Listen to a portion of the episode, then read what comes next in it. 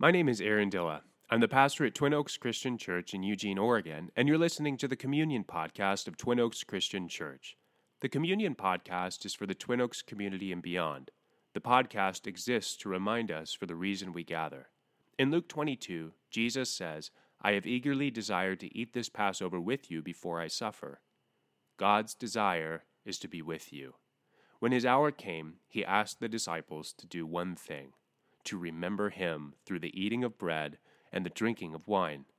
I hope this message draws you nearer to the Lord while reminding you of the reason we gather.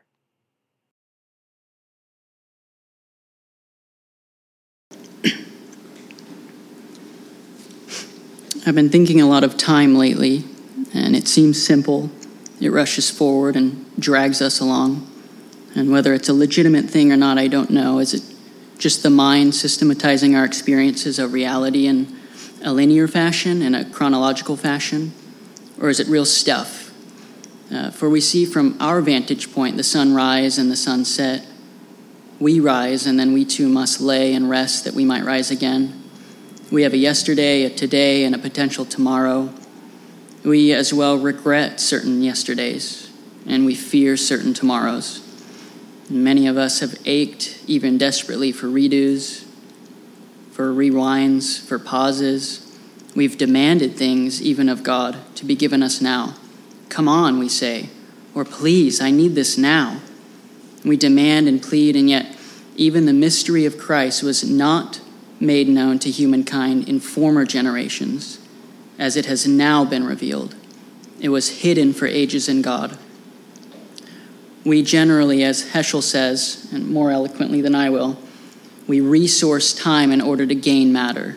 We spend time in order to acquire the things we find most important, while God Himself spent His only Son, His most important, that the time might actually come. When we finally allow the fullness of ourself to be defined by the mystery of Christ, now fully revealed, all people everywhere, and maybe all of creation angels included, animals included, everywhere, becoming fellow heirs, members of the same body, and sharers in the promise in Christ Jesus through the gospel. Perhaps our regrets and anxieties about yesterday and tomorrow will fade, for we will be one one with God, one in God, one with all, one as Christ, as his body. We will find no separation with others, and therefore with self with God, we will live as Christ, fully alive, fully alive to God by the Spirit, fully alive to the world by the manifestation of the same Spirit. We will no longer be broken pieces, for we will all be taken up into the one who is all in all. For this is the gospel. This is the gospel we read of, the same one which saved us.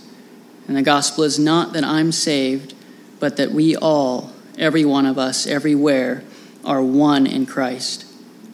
He tore down the dividing wall that we might no longer be broken, and he was broken that we might no longer be divided. And may we be as he remade us to be. Um, would you say the good confession with me? I believe with all my heart that Jesus is the Christ, the Son of the living God, and my Lord and Savior. And would you pray with me?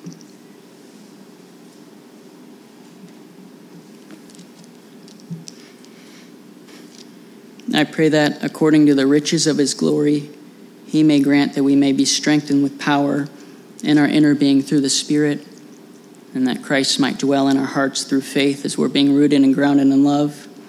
And I pray that we might have strength to comprehend with all the saints what is the breadth and length and height and depth, and to know the love of Christ which surpasses knowledge, so that we might be filled with all his fullness.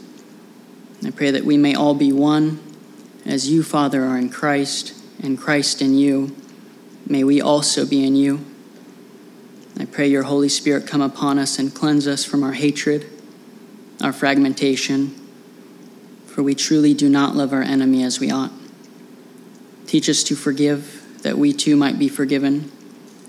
For we know that if we forgive others their trespasses, so too will you forgive us.